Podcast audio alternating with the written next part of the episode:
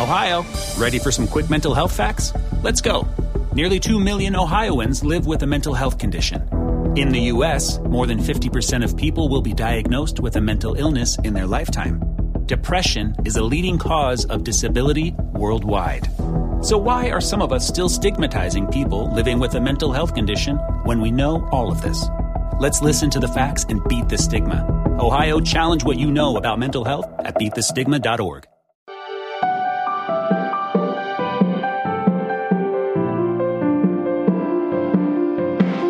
Hey, everybody, welcome to episode 60 of Waking Up to Narcissism. I am your host, Tony Overbay. I'm a licensed marriage and family therapist and host of the Virtual Couch podcast, as well as the Waking Up to Narcissism premium question and answer podcast and the soon to be released Murder on the Couch.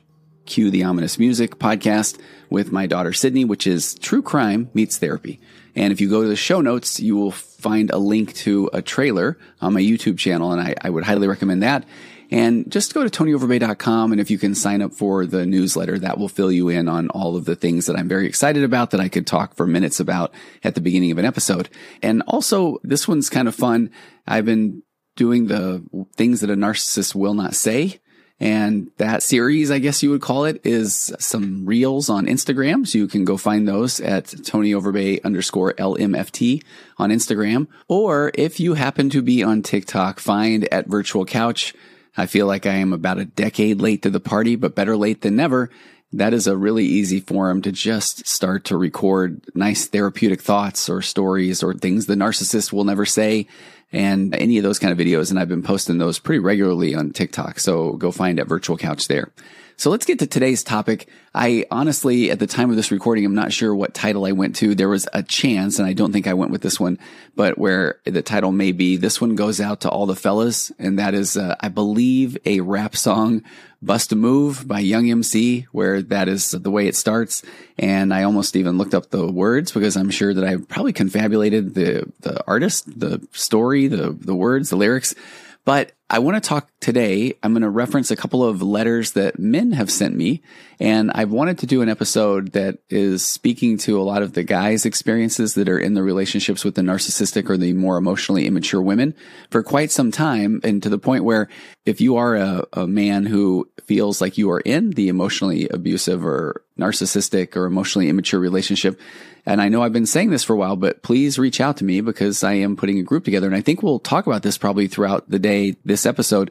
It's difficult. It's difficult for men to reach out because there is, there's a pride factor. There's a believability factor.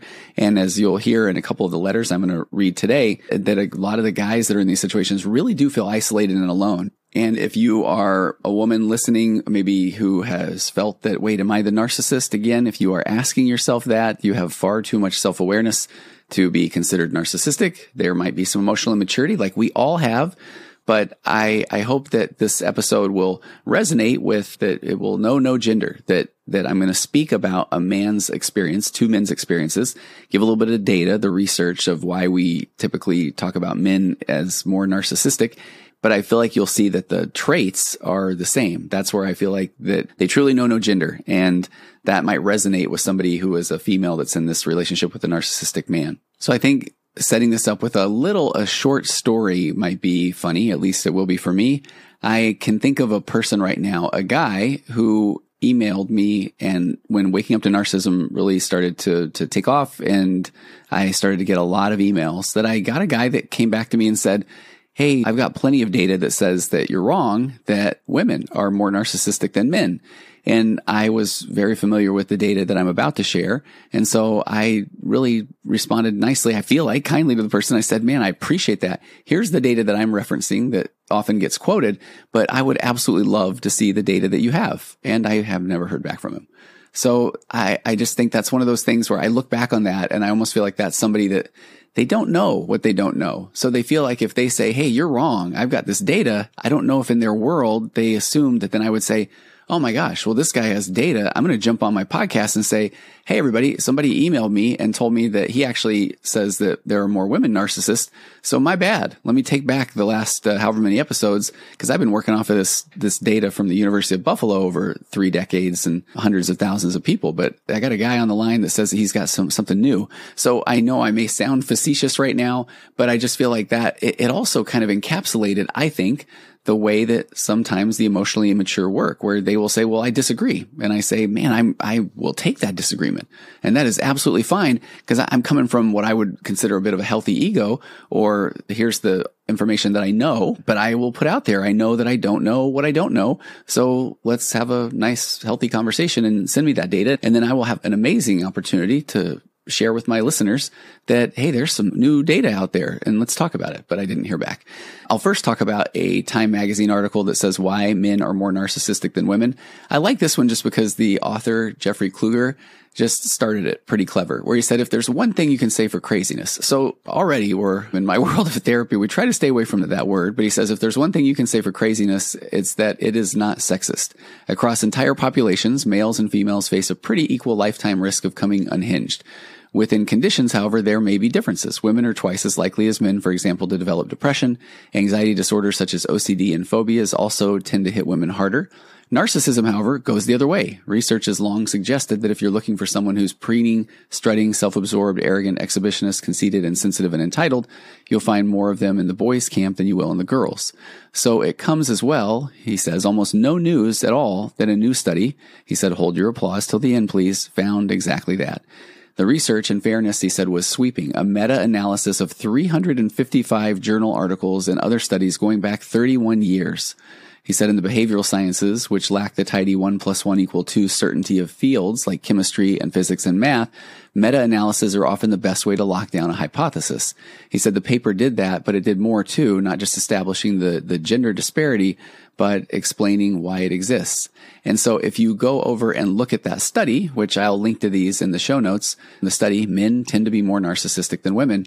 With three decades of data and more than 475,000 participants, a new study on narcissism from the University at Buffalo School of Management reveals that men on average are more narcissistic than women.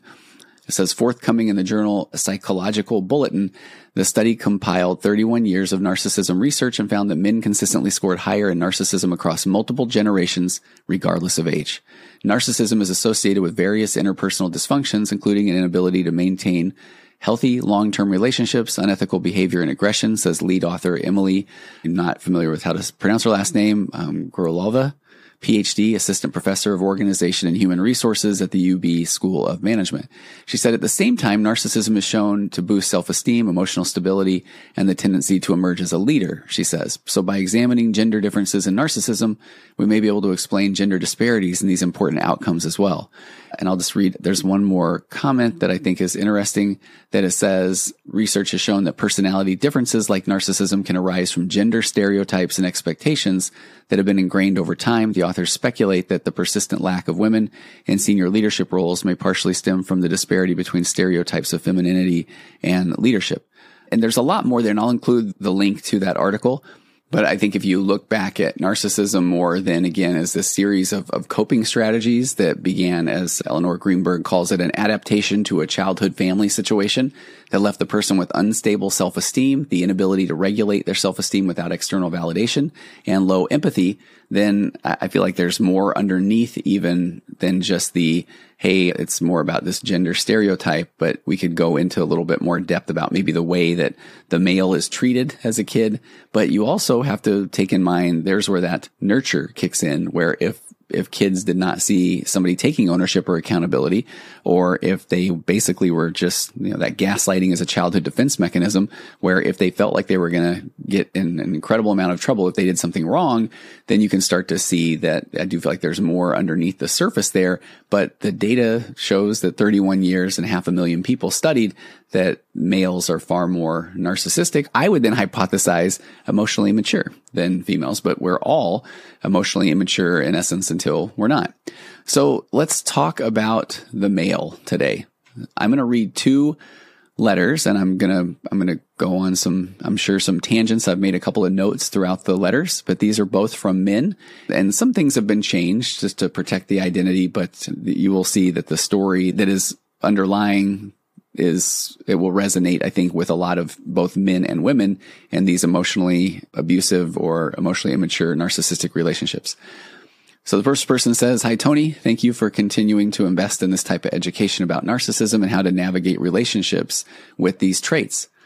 And he goes on to point out that he'd emailed me a while ago and that led to one of the episodes that I did. And one of his questions was, the question that was featured on a particular episode. And I'm, I'm holding that one back because I don't know if that would be too easy to put pieces together. But he said, since then, I listened back on that email about when I thought it was the best time to leave my relationship. When would I know? How would I know? And he said, I'll tell you how now, looking back and having met a great therapist, trying marriage counseling, reading a lot, podcasting, journaling, writing music, and doing all kinds of self care. He said, I now see what was.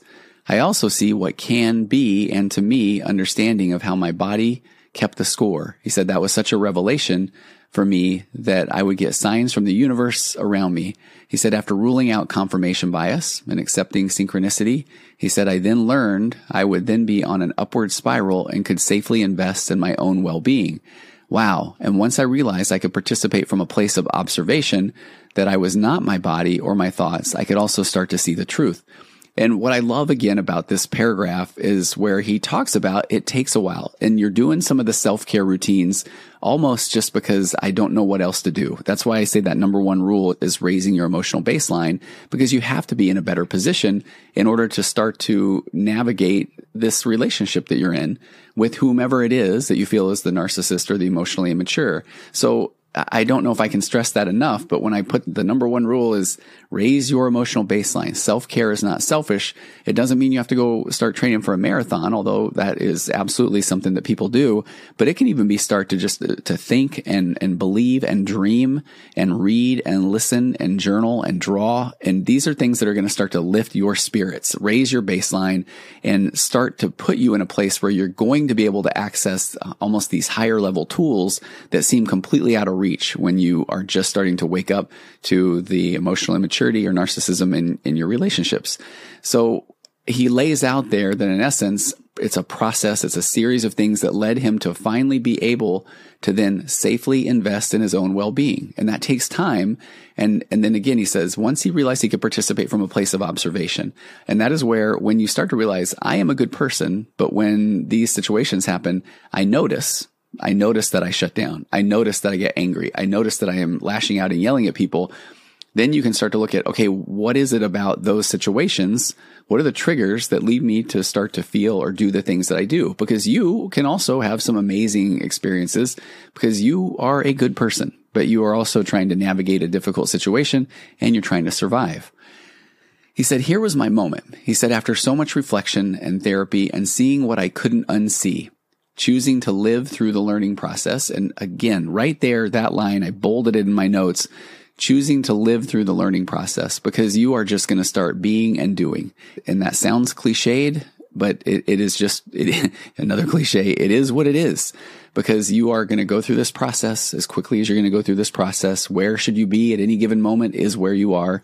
And then the more that you just start to, to focus on self and self care, maybe the faster that process is going to uh, come unraveled and, and be right in front of you. And that's going to be scary. So there are going to be times where you're going to think, you know, I don't want to do this anymore. I want to go back to the way things were because it may not be good, but I know it. And this new place that I'm going feels really scary. But once he says that seeing what he couldn't unsee, choosing to live through the learning process and stay until I felt the time was right. I also had time to practice new skills and techniques so I could learn to trust my body again and my intuition that something was just not right. And maybe he said right is not the best word to use because no marriage is perfect, but my body and my nervous system was on fire and I kept sinking to the bottom. I was suffocating. And I, just, I typed in these big bold letters in my notes. No relationship should zap you of your sense of self. And So it's a process. And when he even talks about practicing new skills and techniques, this is where I talk about getting your PhD in gaslighting, getting out of unproductive conversations, setting boundaries. And that is going to cause the more emotionally immature partner to push new buttons and scarier buttons and more harmful buttons because they want to get you back into that enmeshment. So that's part of this processing or testing these new skills because you can you can practice them. You can run drills and try to bring yourself into the present moment. But then when it's game day and you're out there on the field, and then now your emotionally immature narcissistic person pulls out a new button about, you know, I'm going to call the police, tell them you're a horrible mom, or in this scenario, the wife's going to say, if she's the more emotionally immature, I'm going to hurt myself and I'm going to tell everybody that you did it because they'll believe me, not you. I mean, those are new buttons that are designed to put you back into this enmeshment. So you have to learn how to practice the techniques like the gray rocking, the just being present, the popcorn moments, the watching and not responding and watching them go through all the buttons, all the triggers to see if they can get you to respond. Because if you don't respond, they are left just sitting out there emotionally naked and vulnerable. And that is not, you know, the narcissist or emotionally immature cannot stand discomfort. That is why they have to uh, take this control some way or the other, whether it's to go one up and put you down or to go completely victim and have you come rescue them. So he said it came down to a lack of empathy. This person whom I was living with just could not see or feel me in any situation. When I was sick, it was an inconvenience to her. When I wanted to go to the gym or spend more time at work, that meant that she had to do more around the house and I would be told I could go. I guess that she would take care of everything. Don't worry about her. But man, she's just so tired and exhausted. But no, you go. I'm glad that at least one of us can be happy or can go to the gym. But when I wanted to talk and discuss us, it regularly and routinely blew up over and over again. Contempt, criticism, and conflict. Here came all the gaslighting. He said, yikes, but I see it now. My nervous system is much better regulated and her dark energy doesn't affect me anymore. And he said, don't get me wrong. I was half of the marriage and it took me a long time not to feel like it was more me. He said, I enabled much of what I experienced, but somehow deep down, something just felt off and uneasy all the time. He said, I think I walked on more eggshells than all the eggs I ever ate throughout the decades of our relationship. One day, one of my kids asked me if we could go to lunch, and he doesn't normally ask, so I jumped on that opportunity. But here's the setup. He said that week I had been particularly leaning into my instincts more when I was away from my wife. When I was around her, I felt like I could almost, I would just almost go flat. And I felt like I was continually trying to read the room. Is she happy? Is she good? Oh, she's good. Oh, wait, wait. I think she's mad. Here comes one of the little kids walking into the room. Let me go distract my daughter. I don't want mom to see her, or else if my wife's feeling sad or mad or angry, now she's going to pick apart something on that my daughter is doing or wearing. Did you clean your room? You're not going out wearing that, are you? Did you do your homework? Why is it that your kids never seem to want to do their homework? One of her favorite lines. They were my kids when they didn't clean their room or do their homework, and they were her kids when they got straight A's or performed well in dance or soccer.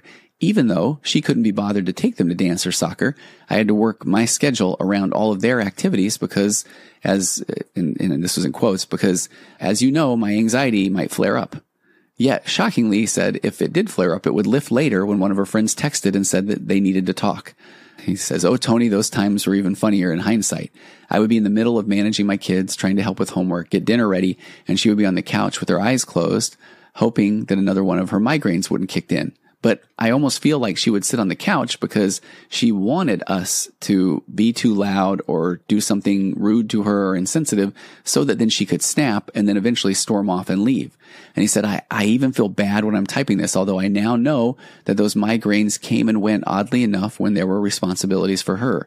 When there were responsibilities for her, they came. But when somebody wanted to go do something fun, then all of a sudden the migraines lifted or the anxiety lessened.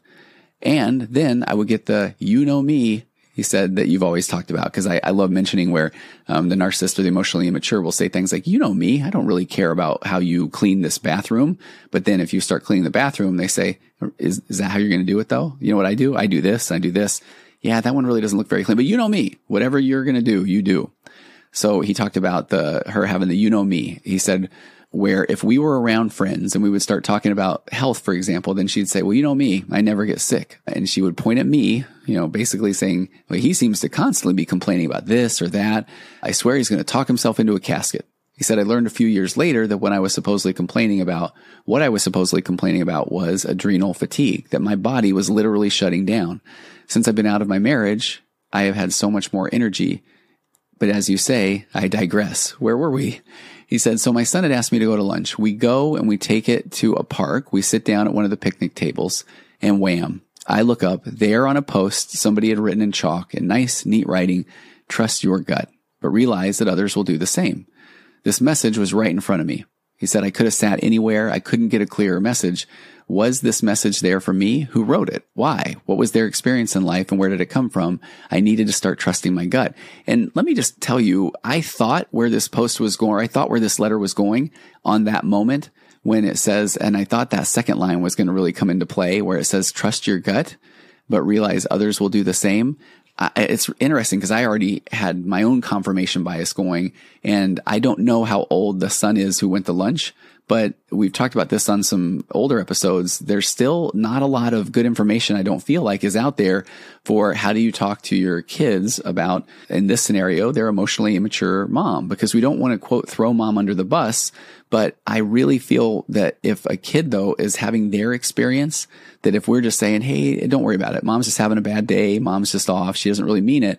That we are, are telling that kid, stuff your emotions don't worry about it. It's not a big deal. She doesn't mean it. You know, you're wrong. And this is when I talk about my four pillars and my, my, you know, assuming good intentions or there's a reason why somebody's doing or saying what they're doing.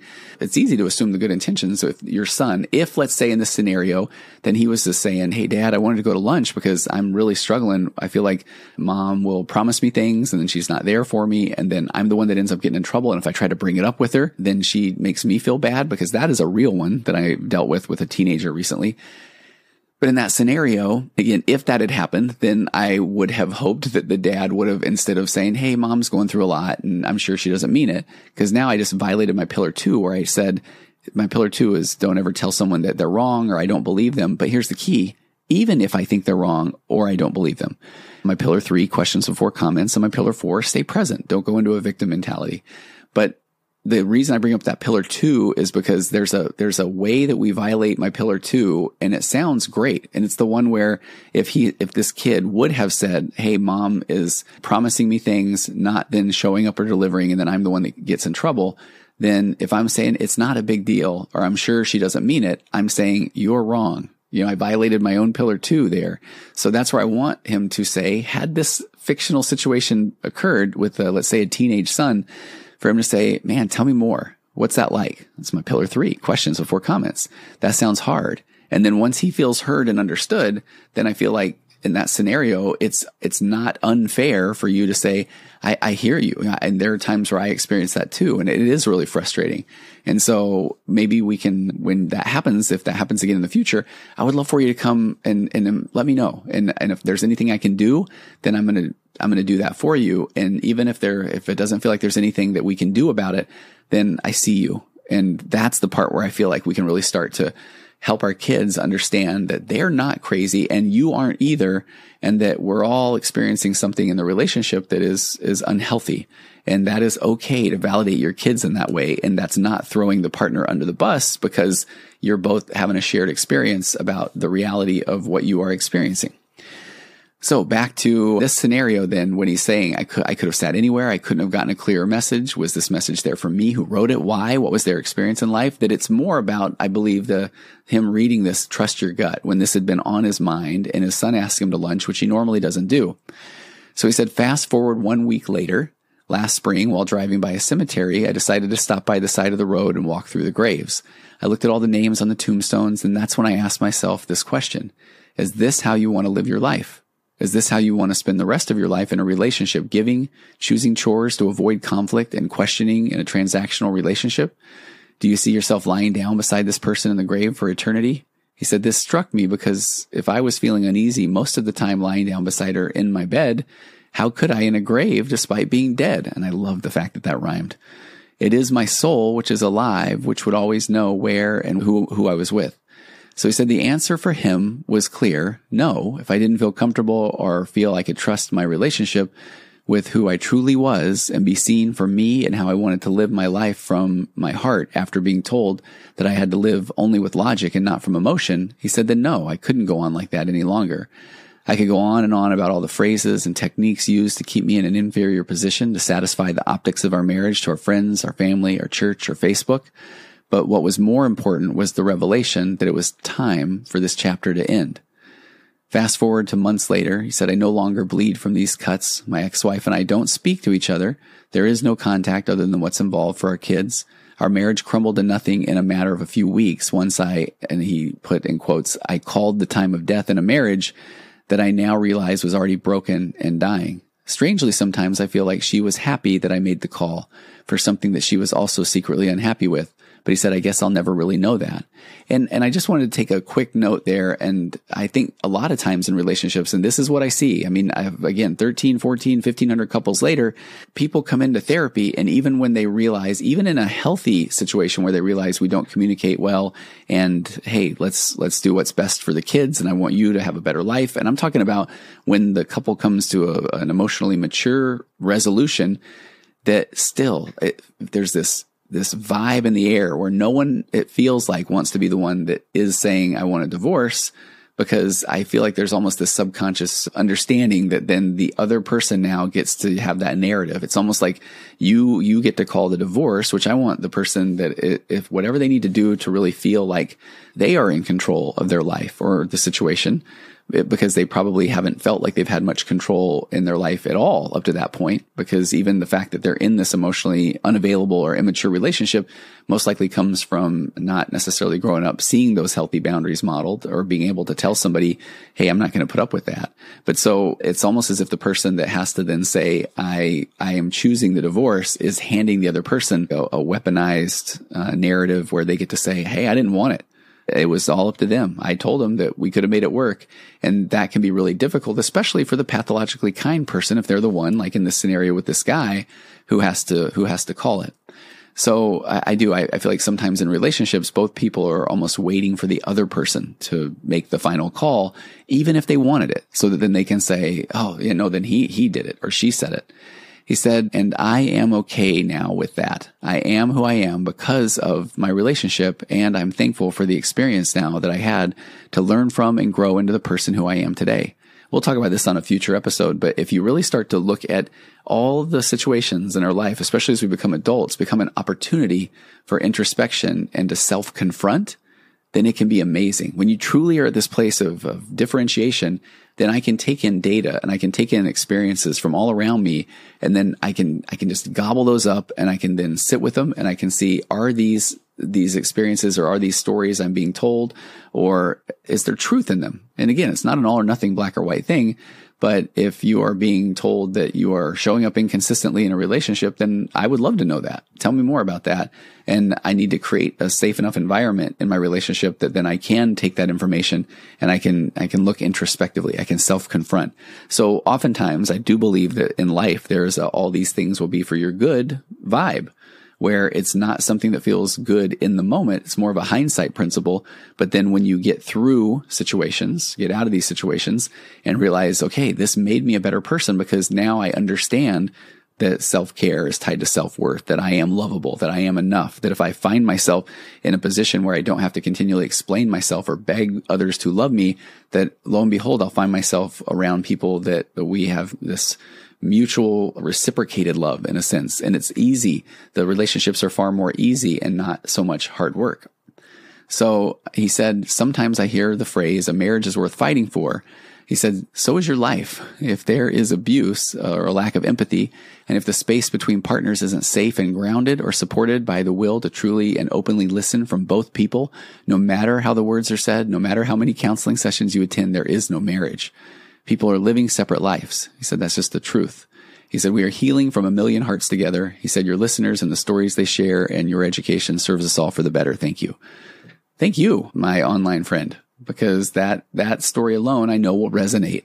Let me get to uh, the second one really quick and then we'll wrap things up. But if you are a guy that is really feeling heard and understood, which I think could be the case, then I would like to hear from you. Please do send me an email. I think that would be wonderful because I would like to have a, a, group of guys that are the ones that are the pathologically kind, the ones that have been the nice guys trying to figure this out. And where are my emotionally immature or recovering narcissistic men? Where are you? Because uh, I've got a few people that have reached out. And I've been very intentional. That's the reason why I called this waking up to narcissism. It wasn't just the waking up to the narcissism in your relationship, but it could be in your own, in yourself. And that's where I like to be completely open and authentic and vulnerable about my own emotional immaturity and not knowing what I didn't know and what a journey that it has been, but what a place that you can get yourself to. But I digress. Let's get to the second letter. This person said, Dear Tony, I left the first paragraph of this in because I love it and I want you to know that I appreciate this so much. He said, after going through all sorts of channels and giving all sorts of coaches a chance, he said, I ended up at your channel and I have to say something about your approach, perspective, narrative really works for me. And he said, although I have to admit, I do relate to the others who have commented. He said, in fact, it's the first thing I told my friend who was the first to try, to try to wake me up and help me see the gravity of the abuse. I said, this dude is all over the place, but he does really seem to get it. So to this guy, I say, oh, he gets me because this is the way that I work. I am all over the place. And I do feel like now that I have found this career and this field and these things that I just feel so passionate about, that I do feel like just continually trying to put these puzzle pieces together, but still knowing that I don't know what I don't know, which is an, an amazing feeling once you really embrace that. But I am absolutely all over the place. And boy, if you could just see in my head, uh, you would know that what actually makes its way out onto the podcast is quite organized.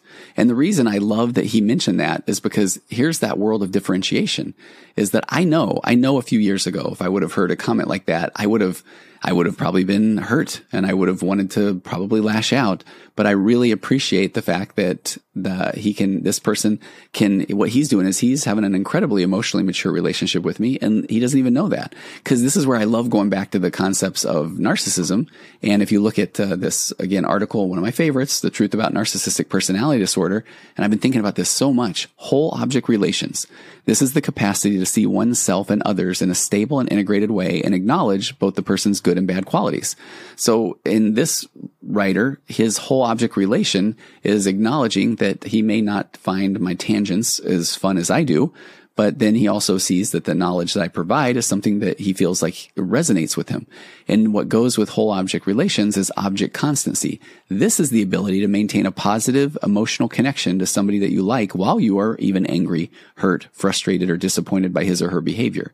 And those are the two things that people with narcissism and emotional immaturity, they really lack. Because without the whole object relations and object constancy, that's when people only see themselves and other people in one of two ways. Either they are amazing, unique, special, omnipotent, and, and entitled, or they're defective and worthless and garbage. So this means a person struggling with these narcissistic issues can't hold on to his or her good opinion and good feelings about somebody once he or she notices that the other person may have a flaw, like going off on tangents. The other person goes from being special and put on a pedestal to being devalued as nothing special. And I'll go one more paragraph from this article and we'll get back to this person's letter.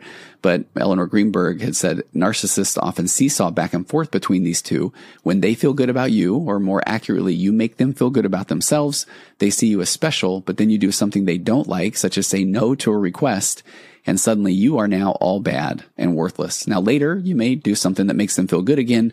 They're back to seeing you as special. And that's when they want to go ride bikes. So then this guy says though that this dude's all over the place, but he does really seem to get it. He said, with regards to all the thousands of obscure cuts that have killed me over my uh, 20 plus year marriage. And, and I appreciate he shared that he spent quite a bit of time looking up information to try and help men that are in these emotionally mature narcissistic relationships. And he said, I've located many organizations and websites that acknowledge and address men who feel that they are in this situation. But he said, now though, that I've actually been interacting in my experience in dealing with these organizations for over a year now, he said, I can honestly say they couldn't care less about me, the guy. He said, so here I am finally waking up to the face of full spectrum of the abuse while trying to sort out co-parenting arrangements for, and they have several kids. And he said, in the organizations that are trying to quote help get just as easily manipulated, he said, by my hopefully soon to be ex-wife as I always felt manipulated. He said she has a better education. She has more of a secure career and makes more, is a higher income earner, which can be really, it can play into this emotional piece for I think the men as well. But he said that he has been helping out with the kids for a long time. He contributes more with on a freelance basis.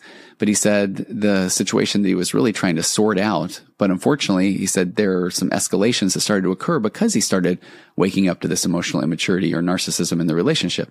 So he said that as he started to separate from this enmeshment or start to what I would say become differentiated, and when you become differentiated, get ready for the invalidation. And that's where the growth can occur in a healthy relationship. Again, we're so afraid that things will go to contention that we avoid tension altogether. But in mature relationships, tension is where growth occurs because tension is where you start to realize, oh, we have different opinions. Isn't that amazing? Not, are you kidding me?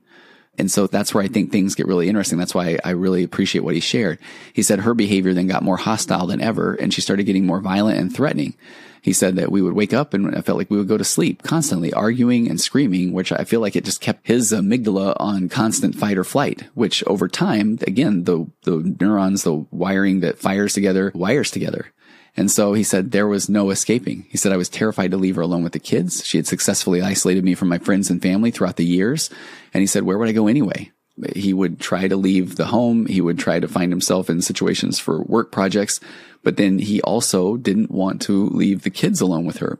And he said the organizations that he was reaching out to were telling him that, hey, you know, you are as much to blame for the abuse of the children that the abuse that they have to go through because you're choosing to stay there and not leave. And he said, but I can't leave the kids alone with her. And he said, I just, I felt like I was just stuck. He said she would ambush me whenever she got the chance. And he said the organizations that started getting involved finally, because he started reporting, he started calling the police after various incidents. One in particular where he felt like he was trapped. And then he said in just trying to get around her, then she threw herself onto the ground and, and sustained an injury. And then he was immediately blamed. And he said that just started to make him feel so desperate because he felt like I, I don't know what that she could, she could do at this point.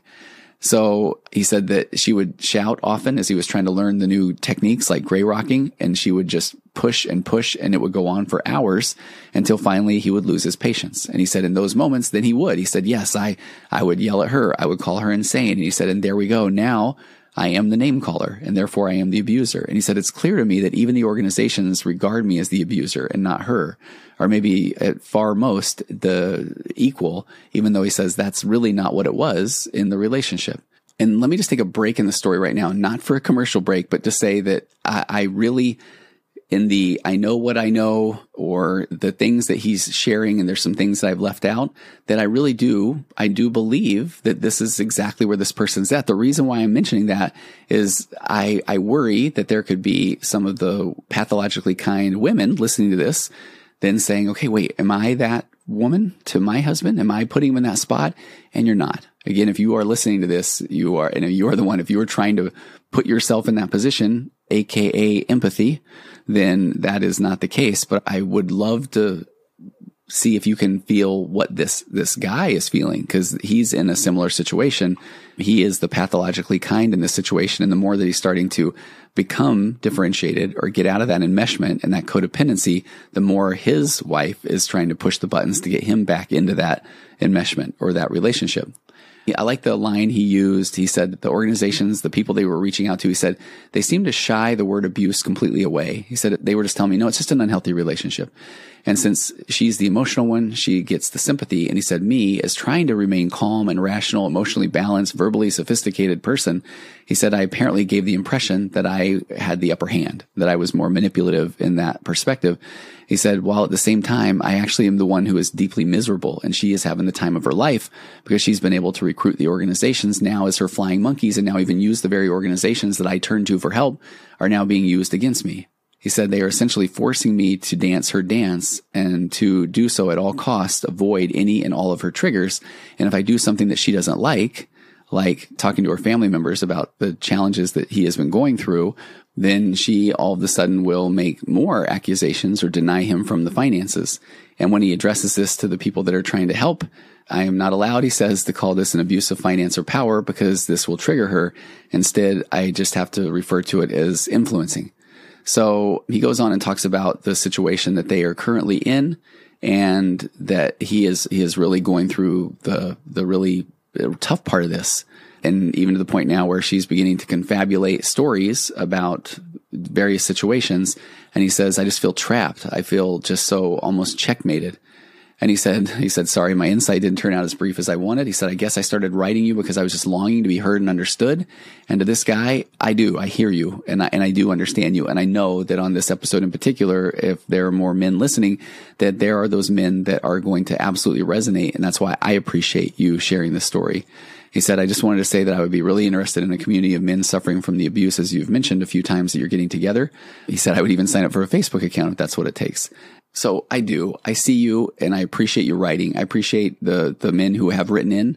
And I do understand that while that data might show that whatever the percentage is, some believe it's 70% or 75%, that more men that are narcissistic than women, just look at the fact that even that study alone was for almost half a million people. And if that's the case, and I will not be doing math, that is, uh, I feel like I have to do my like classic math joke. So if 75% of these half a million people are men, then that means that there's well over a hundred women that are the narcissists. I hope you can see my joke there but there's a large percentage, which means that there are those guys that are, that are dealing with this and suffering with this as well. And I know for a fact, and I even know that there will be a couple of people listening, some guys that will check in with me regularly. And I see you as well, almost wanting to say your name because I know that you identify with all of these same tools in your relationships with the emotionally abusive or emotionally immature or narcissistic traded women.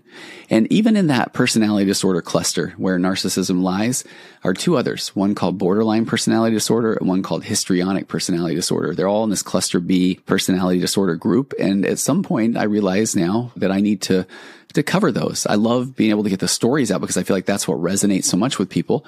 But there, it would be nice to probably do a deep dive on the different personality disorders within that cluster.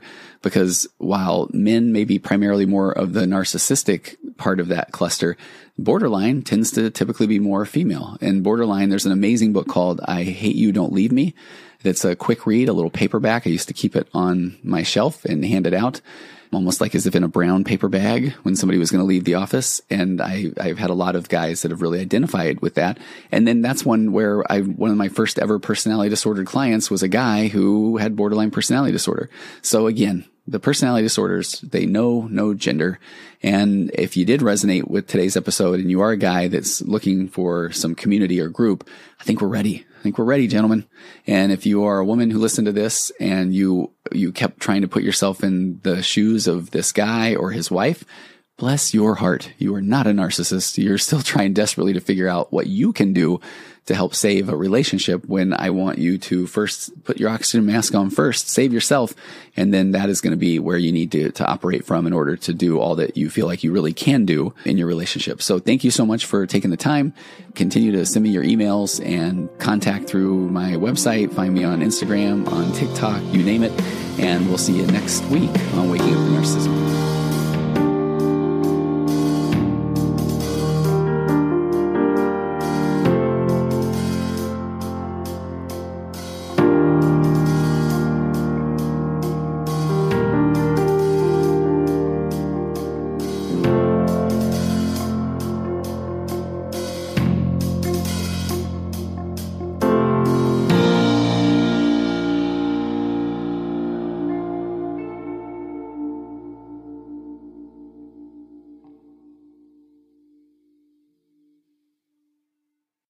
Save big money on plant protection supplies. Now at Menards. Defend your garden with Triazicide Insect Killer. Its fast acting formula protects lawns, vegetables, and many other plants. It kills more than 260 insects by contact, above and below ground. Choose from ready to spray, concentrate, or granular. Save big money on Triazicide Insect Killer at Menards. And check out our weekly flyer on Menards.com for all the great deals happening now. Save